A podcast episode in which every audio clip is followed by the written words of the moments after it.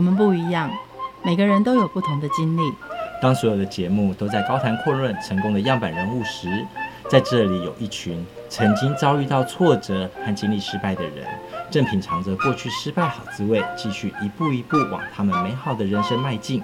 让我们一起来听听他们的故事与分享，在我们踏出下一步时，有些不同的启示与想法。欢迎收听《失败好滋味》，我是贝大小姐，我是 Rico。哎呦，我会被气死！后天就要办活动了，然后现在厂商才跟我说，他们这件事情完成不了啊！他们当初不是也是拍胸脯跟你保证的吗？他、啊、现在在拍拍头说，一直说不好意思，连我都想要拍他头哎！拍胸脯是有屁用哦？那是不是没有签约吗？那现在在给他们解决？哎，看起来他们现在想要拍拍屁股走人呢。哎，拍拍屁股走人哦，我觉得也不错。那我们也拍拍屁股闪人吧，反正三十六计走为上策，这也是兵法有教哎。你日后还不见人呐、啊？啊，是不要走跳江湖了是吗？我们来请教游走两岸三地的秦城文创执行长林俊煌来聊聊，他受到三拍文化之害有多深。我们欢迎俊煌。是的，我就是受到三拍有个文化之害非常之深。第一拍拍胸脯保证，我觉得每个人都拍吧，你拍。我也拍啊，在商场上做生意，哪一个不是拍胸脯？所以拍胸脯有错吗？过去从事石化业的时候啊，啊，我就是要常跟这些工程还有这个地方的官员代表，然后去做一些沟通。我最常听到的一句话就是说：“哦，红啊，这不是问题啦，这搞我的丢了。”哦，你知道我现在我只要听到这一句话，我就开始整个毛骨悚然。台湾从北走到南，拍胸脯保证都是这些民间啊，乡长代表啊，县议长代表最会说的话啊。你讲对不对？在做这些国际工程啊，他必须要跟很多政府人员或者是一些中大集团他们去沟通，因为石化里面包含了一些所谓的一些空气啊、水啊，所以要解决的一些人事物的东西会相对的那个事情的细节会比较多。其实大家走跳江湖。也不是一天两天的嘛，也人家拍胸脯保证的时候，你难道都没有对焦回溯确认机制吗？俊煌过去是从事这所谓的一些相关专案跟公关的部分，那这有关系到一些采购或发包的部分，就不会是属于我们所管辖范围。一确认就有人要找你去喝茶泡茶来公共节。对，真的最瞎的就是这个。我们最瞎的时候，记得以前陪我们那个经理他们去做一些呃发包案子或。者是做标案，可能车子刚开没多久，就有那种呕桃花车，然后突然跳出来说：“哎、欸，少年的那个打的我的手。”我说：“靠腰，对不起，国际抓打掉了，打的你的手，很瞎的。”派一个大奶正妹就解决了吗？这个大奶正妹，这个是解决客户的问题啦，像吃喝嫖赌，这个都是公关范围里面所要去处理的一些事件。大奶正妹不能解决，就派四个孩子去解决，应该可以吧？大部分都是靠四个孩子啊，就像。我的一个舅舅，他也是这种乡长。过去他以为我可能是在中鼎里面是一个什么小工程啊、小桶包商，然后他他也是常跟我讲说：“哦，哎红啊，你啊你来这都是什么问题哈？给阿姑讲。”我心里面想，就像刚才那个 Rico 讲的，就是说，嗯，用四个小孩解决比较快。拍胸脯保证其实也不是全部都是假的谎言嘛。通常你都怎么确认它是真的还是假的？体制大的时候，我们在当下我们也只能去这个。执行命令，然后真的实际去做的时候，因为还是有相关的 SOP，然后在做的时候同步的时候，我们就会去发现到一些里面的细节跟说的方式不一样，这时候回报机制就会非常重要。怎么样回报？第一个人员的一些相关编制，还有一些派遣出来的人事物啊，专案的工作就是把这些原物料，然后到整个施工，到整个完成，然后借由这些专案里面的一些细节跟数据，我们只能做好回报这件事情，是没有办法去预防说他们到底是真或是假，有时候看到的都不一定是真的了。如果这时候在你的心中从绿灯开始转黄灯，问题啊问题啊，那就会进入了第二拍。哇嘛，两手一摊，哇抖，对，就会进入第二拍，这个拍拍头无解，说，哎，怎么会这样呢？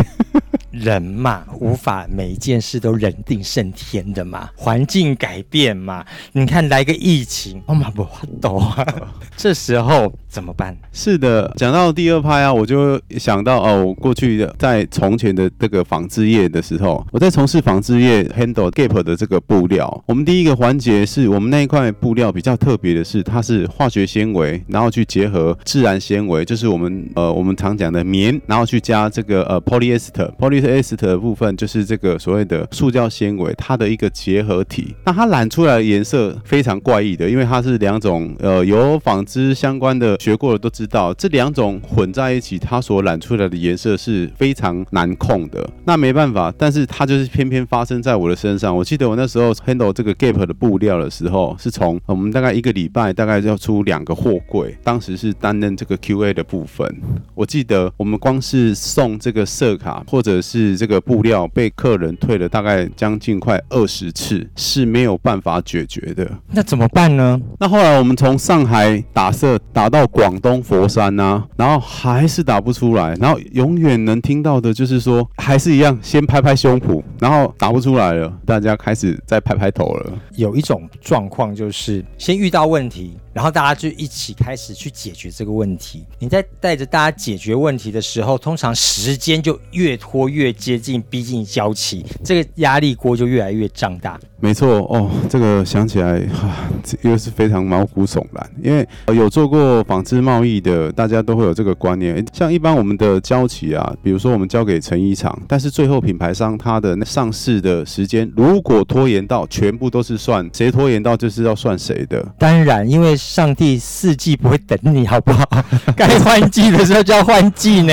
人最公平的就是时间这个问题，印象很深。就是最后我们颜色解决不了，而是直接杀到柬埔寨的这个成衣厂。成衣厂其实基本上跟布料，你要说他们是合作厂商吗？也有可能是一个所谓的对立厂商。在他们的体制里面，就他们就是认一种颜色而已。记得我那时候去柬埔寨一个月，那几乎大家是在毫无共识之下。最后怎么解决这个问题呢？而是找到 Gap 里面的一个其中之一的一个首席设计师，然后他的回答非常傻眼。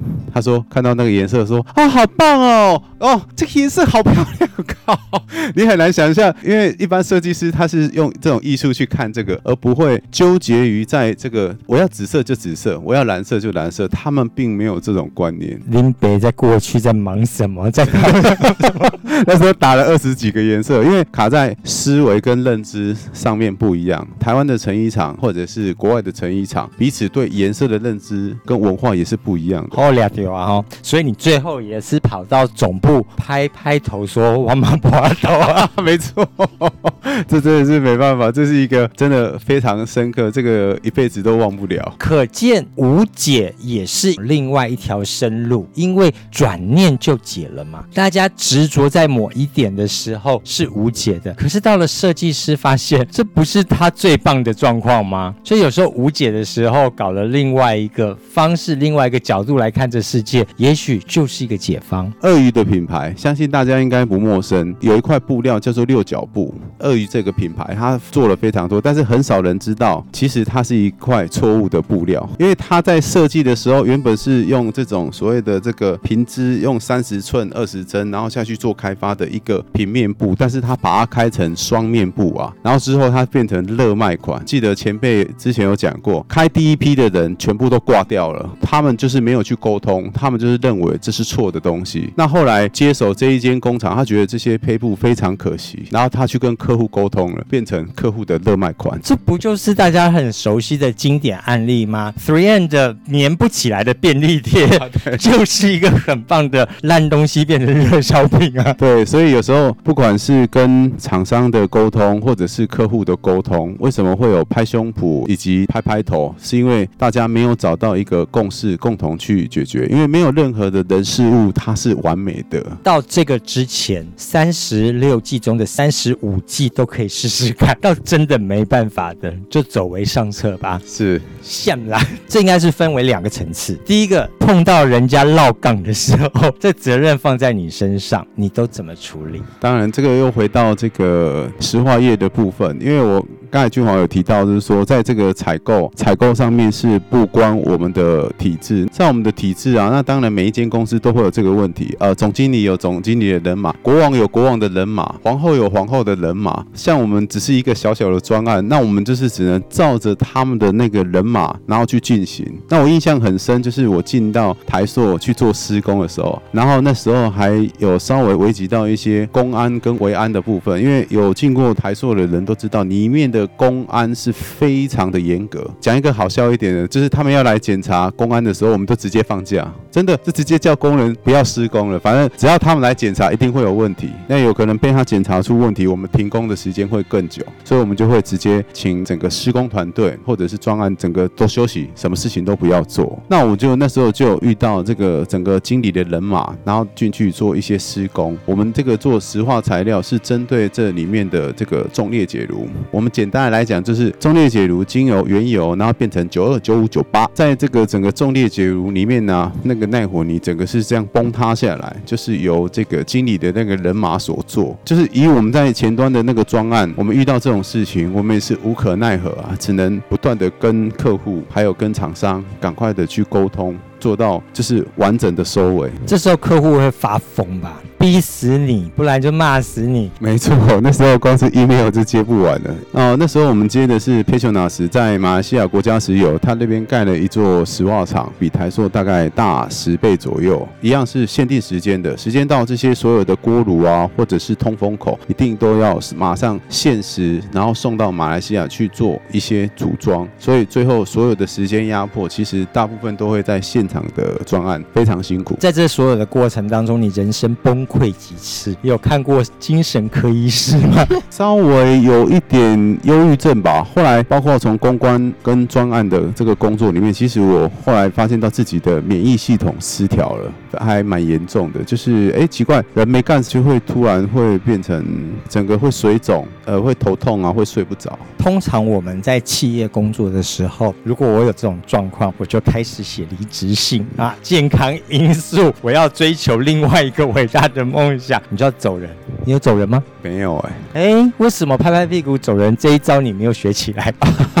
我不知道哎、欸，因为我认为就是说，人生每个阶段性都是一种磨练呐，都是一种训练。当上帝给你这件事情的时候啊，一定是你可以解决这个问题。就是这种专案性格的人，我们那个头脑也是很硬，我会认为说我一定有办法可以把它处理好。我们今天访问到的是汤姆·克鲁斯，Mission Impossible 都在解决所有不可能的任务。遇到人家拍拍屁股走人的时候，所有的烂摊子都压在你身上。这个烂摊子。你认为过去的这所有的经验里面，你会告诉我们怎么样解决烂摊子？解决烂摊子，我觉得最主要是第一个，先处理自己的心态，因为我们常常在讲说，你看到的啊，其实就是你的心境的一个转变。以前我也不太懂，就是所谓的一念成佛，一念成魔。当你的心态一转变的时候，其实你跟客户的沟通，跟厂商的沟通就会变顺了。当你觉得这个人面目可憎，或者是你的厂商面目可憎的时候，他就是挑剔我啊。为难我啊，让我日子过得不好过啊！别人怎么看你不重要，最重要是你去改变这个心态的部分。问题永远只有一个而已，先赶快快速的化繁为简，把最核心的问题抓出来，一定有解决办法。只要愿意沟通。化繁为简，说来容易。这么庞杂的东西，你是如何思考化繁为简？是找到 key person 重要的那个人物，还是是你把这所有的脉络思考？那怎么样思考那个脉络？这个如果回到公关的话，这叫人性。该给钱的给钱，该买时间的买时间，该请客的要请客，该按耐的要按捺。没错，这个已经跟工作没有关系了。这就回到我们个人身上哈，给钱啦，给时间啦，按耐啦，调养别人心情的哇哩嘞。那我呢？你呢？自己为什么没有人按耐你？没有人给你时间，没有人给你钱？你是怎么样处理自己这种内心冲突？在那时候从事纺织或者石化的时候，其实都是有团队，大家一起共同去努力的。哦，所以你按耐别人的钱是是因为你中间卡了不少钱，所以你可以按耐别人啊，想卡了，但是没卡到了，钱在前面飘，不好说啊。最后你是怎么样解决你自己的免疫系统的问题、心情的问题，而且如何创造在压力锅时间之下？多留一些时间给自己，好好思考这个脉络。我觉得家庭吧，我的家庭给我的力量会非常大。最重要就是老婆的理解啊，跟老婆的支持，跟小朋友的支持吧。原来是讨到一个好老婆，解决所有人生烦事。是我我太太，她就是非常的贤惠，就是它可以让我无后顾之忧，然后去解决前面所发生的问题。这也是那后来我为什么会回到台湾，第一个。身体不好了啦，真的是需要回来调理身体，因为我们那时候的工作的时间跟量，那的本身我又是工作狂，工作时间都将近快十八个小时，没办法。但是现在年过四十，你就会发现到，哇，真的你没有健康，我们的人生就像四颗球，只有一颗球是塑胶的，这个叫工作。那我们的生命、我们的灵魂跟我们的健康都是玻璃球，都是稍碰就破掉了。但是很多人没有去发现到这个问题，这也是我回来台湾之后。成立青城文创跟石翠美的这个医美代工的部分，这些产业都是从这个健康跟美容的相关的行业去做钻研，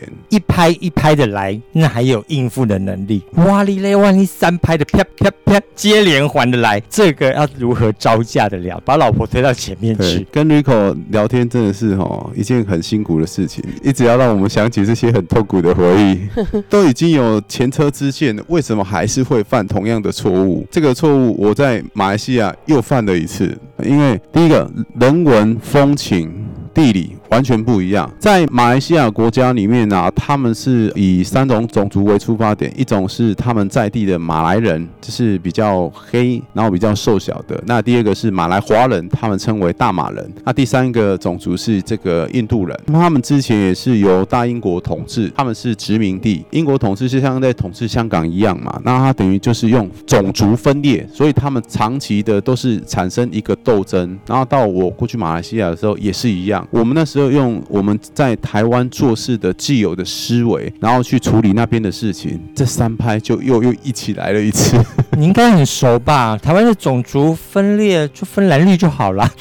对啦，是很熟悉啊。但是还有最重要的就是，他那边的律法完全不同，跟我们头脑里面所想的东西不同。我刚才又回到，这是最重要的，拿四个小朋友去解决这些问题。马来人的贪污应该更可怕吧？他们一直以来都没有太好转啊。在马来西亚石化厂的时候，中国大陆在那边建设了非常多，你会感觉在那边好像回到中国大陆，因为俊煌过去六年在大陆，在柬埔寨、越南，然后在马来西亚待的时间比较久，大概将近快两年的时间。这个三拍加起来有什么样的震撼教育？如果融汇成一句智慧的话，你会怎么样建议大家？这个失败经典语录是什么？在我们的生活细节里面，都是一种智慧。化繁为简，而且集思广益。我们人出生的时候就已经教会我们怎么做事了。人的视野就是只能看到一百八十度。我现在需要更多团队来集思广益，来协助我看到我背后我看不到的东西。我觉得这样就可以减少非常多的错误。一个人的智慧，一个人的思维是有限。那如果我们遇到外星人的问题怎么办？这个就是我们在在讲的所谓的不同空间的维度，是需要靠团队来一起努力，来减少这个错误。说到团队，有些团队眼盲，有些团队脑雾，有些团队你无法选择。就像你刚刚所说的，一拍、二拍、三拍，你碰到的有民间代表的人，你碰到的有国外设计师，你碰到的有。本来想挺你，后来两手一摊都没辙的下游的厂商，就算你 interview hire 进来的，你认为他是神队友，在外面走跳江湖的时候，你还是会发现这种搞三拍的人嘛？呃，身边还是会这样的人事物会不断的发生，从生活的一些小细节或者眼神是骗不了人的。碰到外面的这些合作单位啊，你如何像你刚刚说的，借由由他们的眼睛来看到不同的世界？你是如何学习？哦，这让我想起到我看过胡雪岩那本书啊，就是说你懂一个国家的文化，你就是可以赚到一个国家的钱，这是一个非常重要。就是你要去不同国家，因为很多人问我说，就好你去那个马来西亚大陆待那么久，你怎么没有在那边投资？我反问他说，你那个台湾都那么熟了，你觉得你在台湾创业就会成功吗？想太多了。你要在那边，你要去第一个了解他们的文化，第二个要生根，不管是在中国大陆或者是马来西亚或者。是柬埔寨，那当然就是说集团式的经营当然是不一样啊。那集团式的经营，他们也是针对这个所谓的第三国家，他们会针对他们的这个食衣住行，那都是要非常大的一些资金，并不是我们所想象的说，我一一个人去那边投资就一定成功这件事情。凡走过必留下痕迹。为什么我们要不断的去累积非常多的社交人脉？因为你只要有做不好的事情，其实都是查得到的。那我们就可以去了解这一个厂。商他过去的我们在讲的信誉跟商誉这件事情真的是非常重要的。在三拍里面碰到这种绕杠的啦，或者是拍拍头的啊。其实要是我早就拍桌子了吧，翻桌并斗，为什么你都没有想到拍桌子这一招呢？Nico 误会了，其实我在从事纺织的时候，我是开会开到一半会翻桌子的，但是我是从基层，从呃厂务、公务，然后一路做到业务，到一些专案，然后到自己创业。厂务跟公务的时候还可以有脾气可以翻桌，但是做到专案的时候，你还可以有一点点的脾气，但是做到老板的时候，你连一点点的脾气都不行，因为这个是无事于补。你发再大的脾气都救不了这些事情，一定是要回到还是沟通这一条路。到了老板就罚钱。是的。好，所以总结呢，来请教一下俊煌老师：第一拍拍胸脯，第二拍就是拍头，第三拍拍屁股走人。如果这些都没有救的时候，最后一招可不可以用拍马屁？这招有没有用？这招我觉得是还蛮有用的。如果一句善意的谎言可以阻止一场战争的发生，它是值得的。那我们这一集就在最善意的谎言里面说：小贝你好美，你真是这个世界上脾气最好的人呢。好，谢谢。节目的最后，我们一起来听陈升的《不再让你孤单》。我们下次见，拜拜。我要飞翔在你每个彩色的